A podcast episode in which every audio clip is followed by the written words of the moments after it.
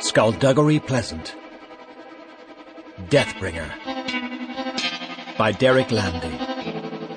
Read by Stephen Hogan.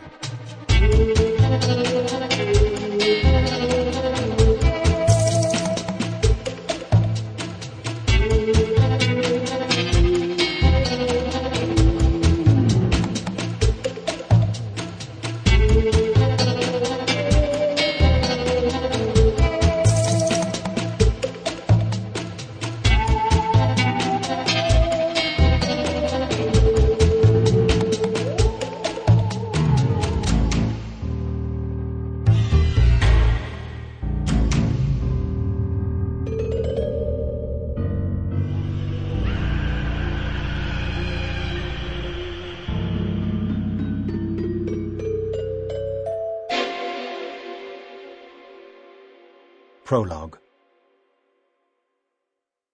The closing door made the candlelight dance, waltzing and flickering over the girl strapped to the table. She turned her head to him.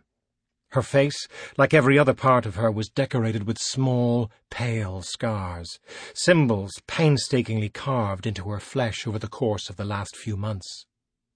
Her name was Melancholia St. Clair. She was his secret his experiment, his last desperate grasp for power.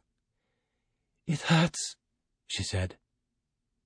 Vandameer Craven, cleric first class of the Necromancer Order, esteemed scholar of arcane languages and feared opponent on the debating battlefield, nodded and patted her hand.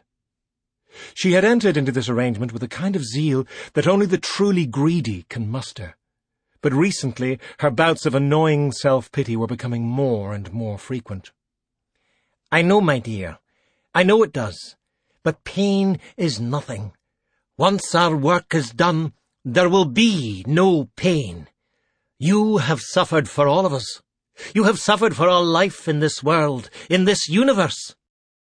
Please, she whimpered, make it stop. I've changed my mind about this.